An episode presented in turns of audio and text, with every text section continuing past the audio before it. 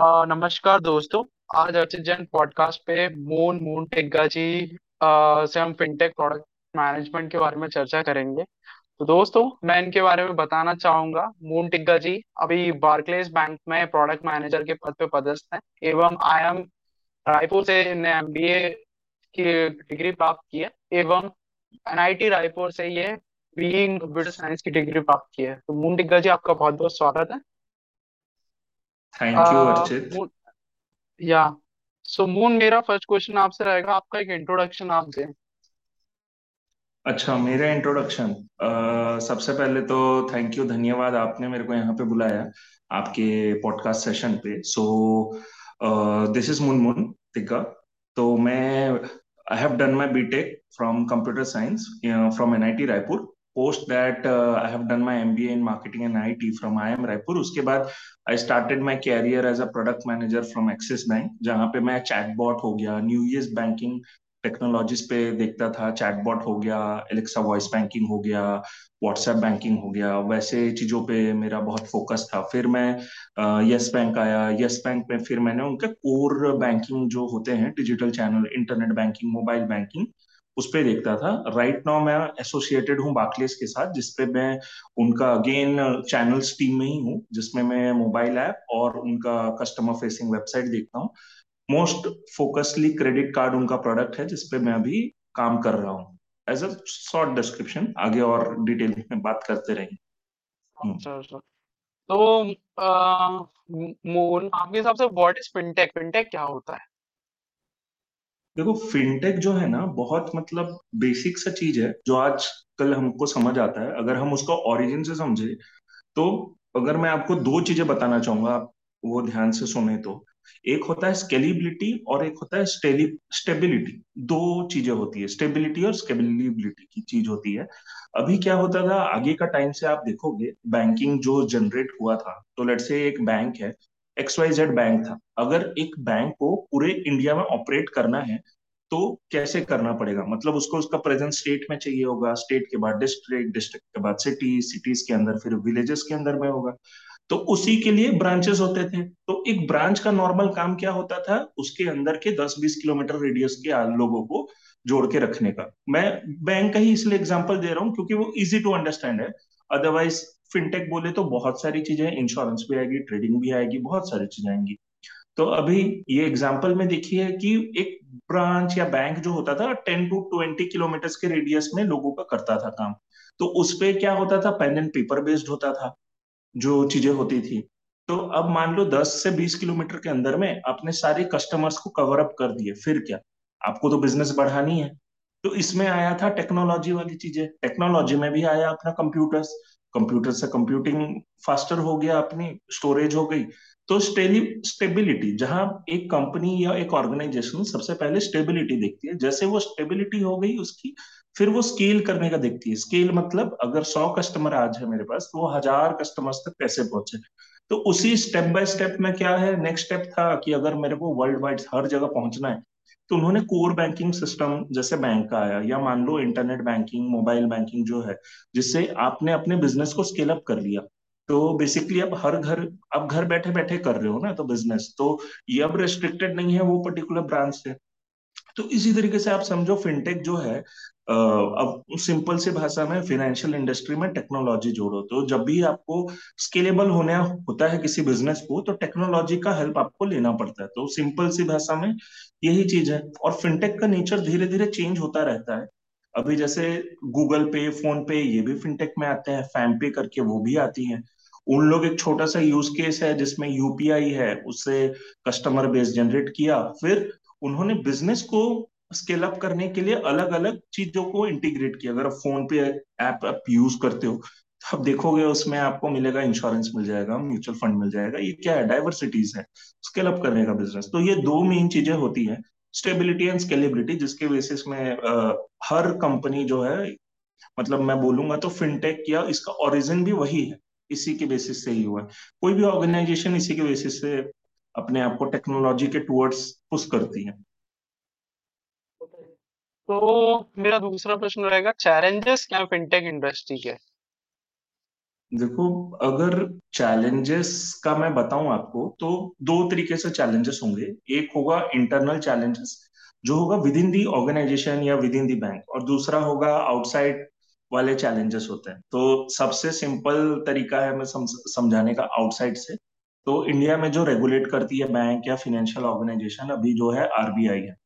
अब आरबीआई, मैं छोटा सा एग्जांपल आपको यूपीआई का देता हूँ। जैसे आप फोन पे, गूगल पे या किसी भी यूपीआई पे आप रजिस्टर करते हो तो पहला दिन का ट्रांजेक्शन आप सिर्फ पांच हजार का करोगे, उसके बाद वाले दिन से एक लाख का करोगे। तो ये जो रेस्ट्रिक्शंस हैं, ये सब करने हैं, ये चैलेंजेस है। अब हर चीज का एक डेडलाइन होता है। अब तुम डेडलाइन टाइमलाइन मेट नहीं कर रहे हो तो फाइन लगेगा, ये एक सबसे बड़ा चैलेंज है। या फिर आज के डेट में मान लो एक सिंपल सा है, क्रेडिट कार्ड डेबिट कार्ड में जो आज के डेट पे आरबीआई बोलता है कि तुम कस्टमर को ये परमिशन या फ्लेक्सिबिलिटी दो, जिससे क्या है, तुम कस्टमर जो है मोबाइल ऐप इंटरनेट बैंकिंग के अंदर बैठ के उसको ई कॉमर्स का चाहिए कि नहीं, उसको एटीएम विड्रॉल का चाहिए कि नहीं, उसको चाहिए कि नहीं, ये सारी फ्लेक्सिबिलिटी दो। या फिर इंटरनेशनल ट्रांजेक्शन को एनेबल डिसेबल करने का दो, ये आरबीआई बोला। या आरबीआई कोई नया रूल्स एंड रेगुलेशन ले आया। तो ये बिजनेस को रन करने के लिए जो चैलेंजेस है ये आरबीआई उसमें है, एक्सटर्नल चैलेंजेस इसमें सबसे आता है। और इंटरनल चैलेंजेस में बोलोगे तो मतलब बैंक में अगर कोई चीज को करना है, उसका रूल्स एंड रेस्ट्रिक्शंस है, लीगल टीम है, वो इंटरनल चैलेंजेस है। उसको तुम कितना जल्दी मार्केट में ले आ पाओगे तब बिजनेस करोगे ना। लेट्स से अभी डीमोनेटाइजेशन के टाइम में सबसे ज्यादा एडवांटेज था कि तुम कैसे अपना डिजिटल चीजों को आगे बढ़ा सकते हो। अगर उस वक्त तुम अपॉर्चुनिटी नहीं उठा रहे हो तो तुम अपॉर्चुनिटी लॉस्ट है तुम्हारे लिए। तो तुम जितने भी पैसे करोड़ों इन्वेस्ट करो, उसका कोई तुमको नहीं मिलने वाला, क्योंकि इतने बड़े बड़े फिनटेक कंपनीज हैं जो पैसे डालेंगे और वो उस टाइम वो पर्टिकुलर अपॉर्चुनिटी उठा देंगे। तो उस तरीके से चैलेंजेस इंटरनल एक्सटर्नल के तरीके से। okay. अच्छा, ये तो बात हो गई इनके बारे में। अब मैं बात करना चाहूंगा, फॉर एग्जाम्पल की कोई नया बच्चा है, वो प्रोडक्ट मैनेजमेंट में आया, उसने मतलब फिनटेक की कोई कंपनी में ज्वाइन करता है एज अ प्रोडक्ट मैनेजर, तो वो कैसे चीजों को ग्रैस्प करे या कैसे लर्न करे जल्दी जल्दी, और कैसे कहाँ से क्या करना चाहिए, उसके लिए क्या आप गाइडलाइन दोगे? तो जो भी प्रोडक्ट मैनेजमेंट में घुस चुका है तो फर्स्ट ऑफ ऑल उसको मैं कॉन्ग्रेचुलेट बोलना चाहूंगा कि जो तुम चाहते थे उस पे तुम घुस चुके हो। अब अगर तुम्हारे एक्सपीरियंस नहीं है तो सिंपली तुमको क्या करना है, फॉलो करना है, तुम्हारे कलीग से मिलना है, समझनी है चीजें, जितना समझ सकते हो उतना अच्छा है। और अगर तुम्हारे पास एक्सपीरियंस है तो ये डेफिनेटली और इजियर हो जाता है, क्योंकि हर ऑर्गेनाइजेशन ना एक ही जैसा प्रोसेसेस मोर और लेस फॉलो करती है। तो तुमको बस शुरू के एक दो महीने आराम से बैठ के देखना है, बातें करनी है, ऑनलाइन पढ़ना है थोड़ा बहुत क्या है, और अपने आप को मोटिवेटेड रखना है कि जब अपॉर्चुनिटी मिले तो मैं परफेक्शन को नहीं देखूंगा कि हंड्रेड परसेंट कंप्लीट हो जाए, वो नहीं, मैं नाइंटी एटी परसेंट भी टारगेट करूंगा। अगर मीट हो गया तो ठीक है, उसके बाद मैं ये ट्राई करूंगा कि सिमिलर मिस्टेक्स मेरे से ना हो। लेट्स से अगर कोई फ्रेशर है और उसको पता ही नहीं है टेक्नोलॉजी क्या है नहीं है, ठीक है ना, कोई किसी को पता नहीं होता है। टेक योर टाइम, पढ़ो, समझो, और डेफिनेटली पहली बार पढ़ने में समझ नहीं आएगा, डिस्कस करना चालू करो, उस चीज को डिस्कस करो, समझो, और जितना तुम्हारे बिजनेस पर रिक्वायरमेंट है उतने हिसाब से समझो और आराम से वो समझ जाओ उसमें, और को रिलेट करो डे टू डे लाइफ में कैसा है, बस उससे हो जाएगा, आसान है। अदरवाइज एक छोटा सा प्रिंसिपल होता है जिसको बोलते हैं कि तुम अपने टाइम को कैसे डिवाइड करोगे। लेट्स से अगर तुम्हारा वर्किंग आवर्स नाइन है तो ये बोला जाता है कि तीन घंटा तुम अपने सीनियर्स के साथ बिताओ ताकि तुम्हें फ्यूचर का पता रहे कैसा जा रहा है मार्केट। तीन घंटे तुम अपने पीयर्स से टाइम स्पेंड करो, सो दैट तुम समझो कि तुम आज के डेट में कौन से पोजीशन में हो। और तीन घंटे अपने तुम जूनियर से, मतलब थर्टी थ्री परसेंट तुम अपना टाइम डिवाइड करो ताकि तुम समझो कि तुम कैसे हो। और जो है अपना टाइम को ऐसे डिवाइड करो समझने में, तो थर्टी थ्री परसेंट सीनियर के साथ, थर्टी थ्री परसेंट अपने दोस्तों के साथ, थर्टी थ्री परसेंट अपने जूनियर्स के साथ, ताकि तुम्हें जूनियर्स को भी समझाते हैं कि एक्सपीरियंस मिले, कॉन्फिडेंस मिले, उनके डाउट से तुम्हें एक नया पर्सपेक्टिव मिले।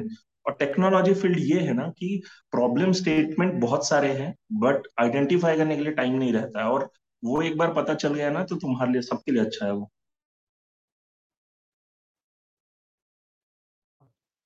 ठीक है, तो कोई एक मतलब जैसे फिनटेक में क्या होता है, बहुत सारे जार्गन्स होते हैं, जैसे पेमेंट गेटवे अलग प्रोसेसेस पे चलता है बैक में, और कार्ड्स अलग अलग तरीके से प्रोसेस होते हैं, और बैंक्स यूपीआई, बहुत सारी टर्मिनोलॉजीज होती हैं जिन्हें अपन बहुत सारे टेक्निकल जार्गन्स होते हैं। तो उसके लिए कोई बेस्ट सोर्स आप बताओ इंटरनेट पे, या फिर मतलब कोई यूट्यूब चैनल हो या फिर कोई पॉडकास्ट?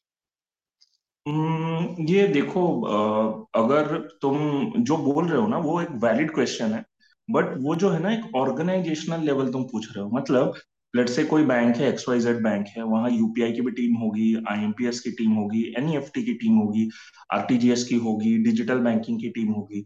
तो अगर तुम्हें अपना जार्गन समझना है, स्टेप वन तो ये होगा कि तुम अपने डिपार्टमेंट का समझो।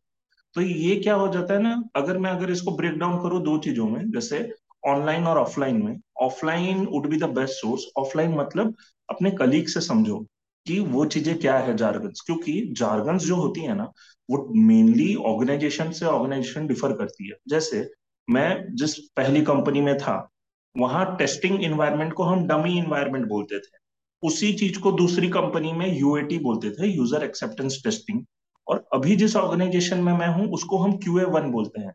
तो काम वही है, नाम अलग अलग है। हो सकता है ये जार्गन्स तुम्हें ऑनलाइन मिले या ना मिले। तो सबसे पहले तो तुम offline is the best way कि तुम अपने कलीग से मिलो, समझो वो क्या कहती है, क्योंकि देखो जार्गन्स जो है ना मोस्टली हमारे जनरेशंस वाले ही ज्यादातर यूज करते हैं, या शॉर्ट फॉर्म में लेट्स से हम कैसे बात करते हैं, फोमो बोलते हैं, आई डी के बोलते हैं। तो लेकिन हम ही सिर्फ जनरेशन नहीं है ना जो चला रही है बिजनेस, हमारे से सीनियर्स भी हैं। हो सकता है वो वो कल्चर से ना हो, उनको समझाना पड़ेगा, उनसे ऊपर जो लीडरशिप है उनको ना पता हो, अपने जूनियर से पता हो। तो हमको हर चीज से बैलेंस आउट करना पड़ेगा। और जार्गन्स अगर बेसिकली समझना है तो कोई भी सर्टिफिकेशन करो, उसका जो भी बेसिक है, जैसे मेरे में एजाइल सर्टिफिकेशन है तो उसका बेसिक समझो क्या है। एक छोटा सा और एग्जाम्पल दूं तो हमारे फील्ड में जैसे एस एम, एस एम तो भाई कुछ भी हो सकता है, सीनियर मैनेजर हो सकता है, स्क्रम मास्टर हो सकता है, लेकिन किसके कॉन्टेक्स्ट में बोल रहे हो वो समझना पड़ेगा आपको। तो इसीलिए वो ज्यादा जरूरी हो जाता है कि कैसा है वो चीज। इसीलिए स्टेप वन ये करो, अगर आपको लग रहा है कोई नया चीज आप सीख रहे हो, सर्टिफिकेशन करो, फ्रीली अवेलेबल है, कोई भी जगह जाओ आप, बहुत सारे जगह है, लिंक्डइन पे है, यूट्यूब में है, फ्रीली सारे सर्टिफिकेशन है, कोर्स जार्गन समझ लो।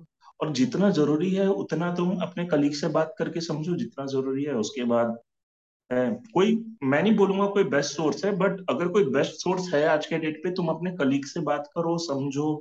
या फिर ना बहुत सारे ऑर्गेनाइजेशन में क्या है, कॉन्फ्लुएंस यूज होता है। कॉन्फ्लुएंस के अंदर में ना टीम वाले क्या करते हैं, दूसरों के बेनिफिट के लिए पेजेस बना के रखते हैं। तो तुम ऑर्गेनाइजेशन में घुसने के बाद बोलो ऐसा कोई सोर्स है या कोई पेज है जहाँ पे आपने सारे जार्गन्स रखे हुए, सो दैट मैं समझूं, सीखूं वैसा। तो वो ज्यादा इफेक्टिव वे है। ऑनलाइन भी है, बट ऑनलाइन में ना वास्ट इन्फॉर्मेशन है। अब सब चीज तो तुमको नहीं मतलब कर सकते हो ना, यह डिपेंड करता है किसके ऊपर। इसीलिए इफेक्टिव वे में जो है वो है अपने कलीग से बात करो। कलीग कोई भी हो सकता है, अपना जूनियर भी हो सकता है, सीनियर भी हो सकता है, किससे।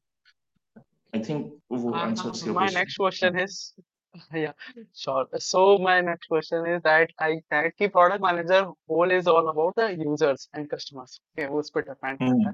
तो fintech je jo users hote hain ya customers होते हैं, B to B side B to C side, उनको कैसे समझे, उसके लिए कोई road map है या framework है जो आप follow करते हो तो?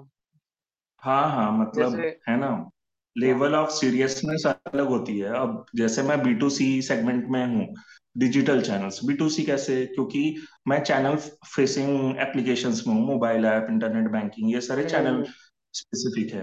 तो लेकिन अगर मैं सोचूं तो ये कस्टमर के लिए सीरियसनेस, मतलब अगर मैं सारे कस्टमर बेस को डिवाइड करूं, मैं इस तरीके से कर सकता हूँ, small account, medium account, major account करके कर सकता हूँ। स्मॉल अकाउंट बोले तो जिसके पास हजार दो हजार रुपए जो जमा करता है, डिपॉजिट करता है, बैंक से ट्रांसफर करता है, नॉर्मल, ये मासेस हैं अपने लिए, ठीक है। तो यहाँ लेवल ऑफ सीरियसनेस क्या, मैं उसको एक फीचर या फंक्शनैलिटी देता हूँ, उसका जो भी है आंसर को मेरे को अगर रिजॉल्व करना है तो लेट्स से मैं तीन दिन का टैट ले सकता हूँ कि चल तीन दिन के अंदर मैं रिजॉल्व करूंगा।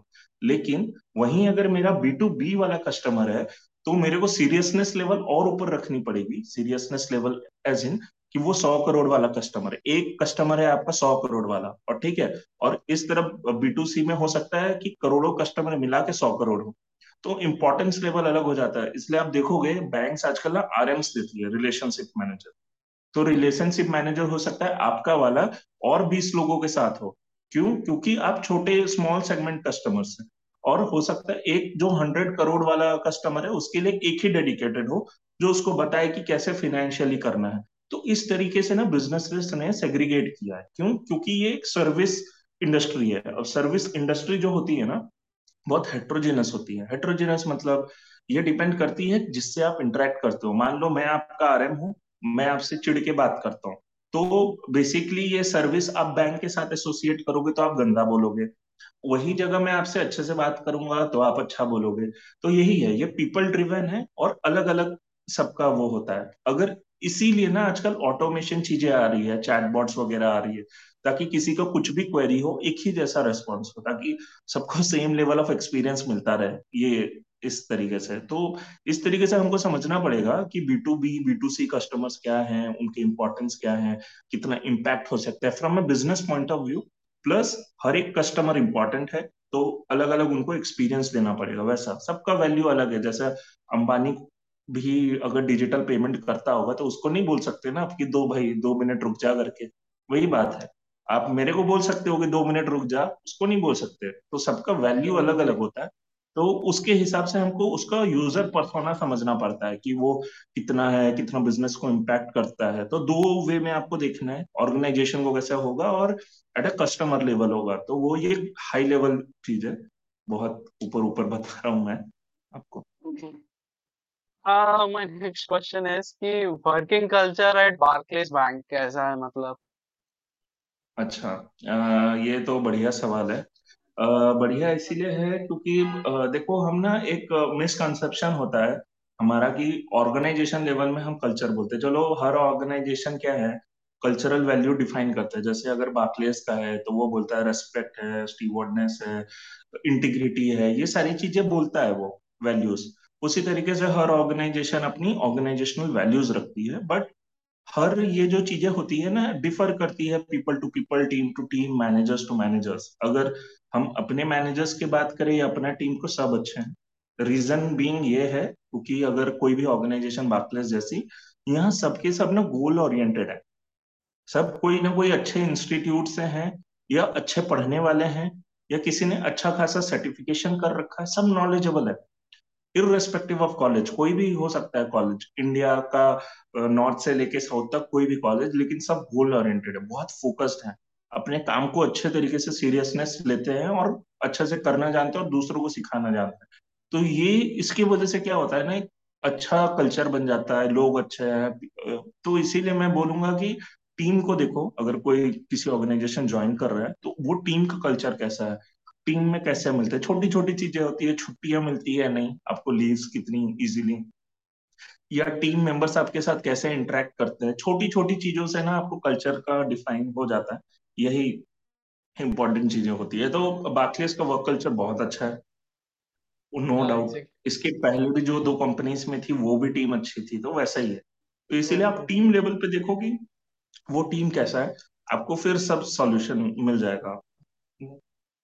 अच्छा, आ, आपके हिसाब से स्किल्स जो एक फिनटेक पीएम को होना चाहिए या फिनटेक प्रोडक्ट मैनेजर को आना चाहिए और बिगिनर टू सीनियर लेवल, वो आपके हिसाब से क्या? हाँ, तो इसमें बेसिक सी चीजें हैं। जैसे अगर कोई मेरे रोल पे है फिनटेक में ना, बेसिकली एजाइल मेथोडोलॉजीज होती है, उसको समझने के लिए जीरा टूल होता है, वो समझो।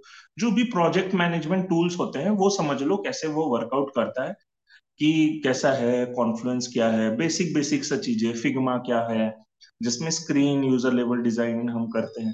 तो बेसिक बेसिक चीजें आप अगर समझ लोगे ना तो उससे आपका चीजें आसान हो जाती है। ये जो टूल्स है, सॉफ्टवेयर है, हमारे काम आसान करने के लिए, और कुछ उसका पर्पज नहीं। एक बार टूल समझ गए कहाँ पे क्या चीजें हैं, ये आसान हो गई। दूसरी चीजें जो होती है ना टूल्स के बाद आती है स्किल सेट, जो आप बात कर रहे हो।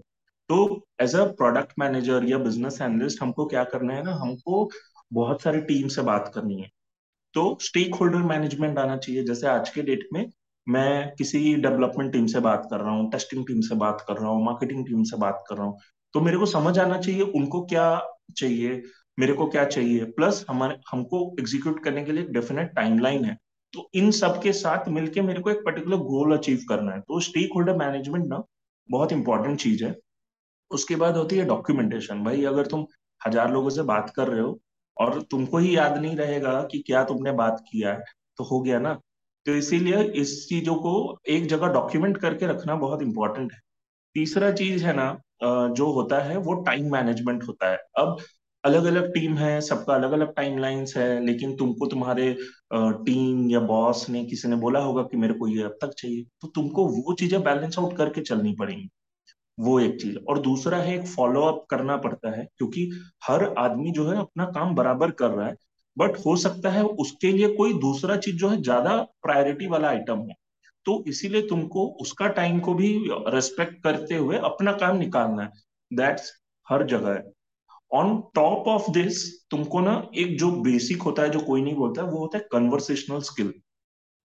हर जगह यूज होगा, बातें करनी आनी चाहिए, भले तुम इंट्रोवर्ट हो एक्सट्रोवर्ट हो कुछ भी हो, काम निकालने के लिए ना कन्वर्सेशन आना चाहिए।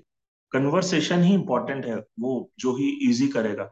सीनियर है कैसे बात करना है, जूनियर है कैसे बात करना है, कैसे सिंपल सी चीजें, मेल कैसे लिखना है। कन्वर्सेशन क्या है, मतलब आप और मैं जैसे बात कर रहे हैं वर्बली या टेक्सचुअली, वो दोनों मीडियम है। टेक्सचुअली में आपको ईमेल कैसे लिखना है। भाई अगर मैं ईमेल किसी को रूड वे में लिख दिया कुछ हो गया तो हो सकता है कुछ गलत इम्पैक्ट हो। तो हर चीज कन्वर्सेशन पे डिपेंडेंट है, इररेस्पेक्टिव कोई भी रोल पे हो। तो कन्वर्सेशन पे फोकस होना चाहिए, या मैं तो बोलूंगा सर्टिफिकेशन करना है, कन्वर्सेशन का स्टार्ट करो पहले, कैसा होता है क्यों होता है, ताकि जो आपका नब्बे टू पचानवे परसेंट प्रॉब्लम्स होते हैं ना वो रिजॉल्व हो जाएगा। क्योंकि लोग जो है ना, कोई भी ऑर्गेनाइजेशन पीपल ड्रिवन है। अगर तुम्हें अंदर में किसी आदमी को पता है ये काम ऐसे होगा, वो तुमको पांच मिनट में कर देगा, लेकिन अगर तुम उससे जानते नहीं हो, दोस्ती नहीं है, तो नहीं हो पाएगी। तो कन्वर्ट किसी से भी अगर फ्रेंडशिप भी करना है, पहला स्टेप होता है कन्वर्सेशन। तो कन्वर्सेशन का स्किल मतलब कम्युनिकेशन स्किल, वो बहुत ही ज्यादा इंपॉर्टेंट है आज के डेट में। तो आई थिंक इतना होने से बेयर मिनिमम है, सब हो जाता है। बाद बाकी तो सब समझदार होते ही है, पीएम रोल में सब निकल जाते हैं आगे। और प्लस तुम्हें एक प्रो टिप ये भी होता है ना, लेट्स से तुम सोशल मीडिया पे हो, तो तुम जैसे फेसबुक में हो, लिंक्डइन में हो, इंस्टा में हो, सिंपल ये करो भाई कि उसमें भी ना बहुत सारे लोगों का पेजेस होता है, जैसे कि फिनेंस वालों का होता है, प्रोडक्ट मैनेजमेंट का होता है, लिंक्डइन में भी होता है, सबको फॉलो करो। अगर एक घंटा तुम फेसबुक को देते हो, एक घंटा ही दो, बट उसमें जब तुम फॉलो करोगे ना, तुम्हारे फीड्स में ना उनके पोस्ट आते रहेंगे, तो ना चाहते हुए भी तुम एक बार पढ़ ही लोगे क्या है, तो उससे तुमको भी लर्निंग होती रहेगी, एक्सपीरियंस होता रहेगा। तो मतलब जो भी सोशल मीडिया कुछ भी है, तुम अपने पर्पस के लिए यूटिलाइज कर रहे हो। जैसे कि मान लो यूट्यूब में भी how to learn Jira tool करके ना, तुम वीडियो मत देखो बट सर्च करके हमेशा छोड़ दो, सर्च वो रिकमेंडेशन देता रहे। मतलब हो सकता है एक सप्ताह में एक बार खोल के बैठ जाओ दस मिनट, इंटरेस्ट आ गया तो पूरा पढ़ ही लोगे। तो वो भी तरीका एक है करने का। फ्रॉम दिस अच्छा, आप यूजर स्टोरीज लिखते होगे तो उसके लिए कैसे प्रिंसिपल फॉलो करते हो, या क्या आपका रहता है इसका? ऐसे फॉर एग्जांपल कोई रिक्वायरमेंट आपको बोली गई कि यार, या नया फीचर आपको लगा यार ये होना चाहिए, क्योंकि आप बी टू सी प्रोडक्ट्स में होते हो, उसमें तो ज्यादातर आपको एनालिसिस करना रहता है from UX to back end तक, ठीक है? तो उसमें कैसे आप यूजर स्टोरीज राइट करते हो, उसका थोड़ा आप बताओ। अच्छा ठीक है, तो उसको स्टार्ट करने से पहले ना एक हम डेटा ड्रिवन डिसीजन लेता है। डेटा ड्रिवन डिसीजन मतलब मेरा एक रोड मैप है, मतलब मेरे को साल के अंदर में दस प्रोजेक्ट अगर रिलीज करने हैं तो वो मेरा प्लान बना रहता है। लेट्स से उसके अंदर मेरे को एक चीज ऐड करना है, तो मेरे को समझना पड़ेगा कि वो कितना इंपॉर्टेंट है। वो इंपॉर्टेंस जानने के लिए मेरे को देखना पड़ेगा data. Let's say customer complain करता है कि मेरे को टाइमली ओटीपी नहीं आता है या टाइमली मैसेजेस नहीं आते हैं, और इसका परसेंटेज क्या है। लेट्स से वो fifty percent of the customers play store में वो कंप्लेन कर रहे हैं, तो इट्स अ सीरियस इश्यू। अभी अगर उसको मेरे को इन्वॉल्व करना है, मेरे प्रोडक्ट रोड मैप को ना हम छोटे छोटे पार्ट्स में डिवाइड करते हैं। जीरा स्टोरीज में साल भर का जो प्लान है स्प्रिंट्स में करते हैं। स्प्रिंट्स बेसिकली दो वीक का होता है डेवलपमेंट साइकिल, तो उस हिसाब से हमको उसको तोड़ना पड़ता है या एडजस्ट करना पड़ता है स्प्रिंट में, कि वो जो है आइटम उसको मैं अगर ऐड करूं तो उसका कितना इम्पैक्ट आएगा। तो मतलब एक मैट्रिक्स होता है एफर्ट और इम्पैक्ट का। कम एफर्ट में ज्यादा इम्पैक्ट आ रहा है तो उसको भाई पहले कर लेंगे, जल्दी हो रहा है। और कोई आ रहा है हाई एफर्ट है और हाई इम्पैक्ट है, उसको भी करना है, तो उस हिसाब से हमको टाइमलाइन में उसको शेड्यूल्ड uh, करना पड़ता है। और चीजें होती है कि जो हाई एफर्ट है लेस इम्पैक्ट है, एफर्ट ज्यादा लग रहा है इम्पैक्ट कम, उसको बाद में करते हैं, उस तरीके से हमको प्लान करना है। अब कमिंग टू यूजर स्टोरीज, हम क्या है जैसे मान लो वो एक सिंपल सा फीचर है कि मेरे को एक मैसेज को एनेबल डिसेबल करना है। लेट्स से तुम बोल रहे हो मोबाइल ऐप के अंदर एक फीचर दो जिसके अंदर से मेरे को पता चले कि ओटीपी मैसेज मेरे को आ, मतलब कोई भी कंफर्मेशन मैसेज ओटीपी नहीं आना चाहिए या नहीं आना चाहिए, एनेबल या डिसेबल होना चाहिए, ये सिंपल सा फीचर। तो इसको मैं अब कैसे तोड़ूंगा स्टोरी में, सिंपल सा है।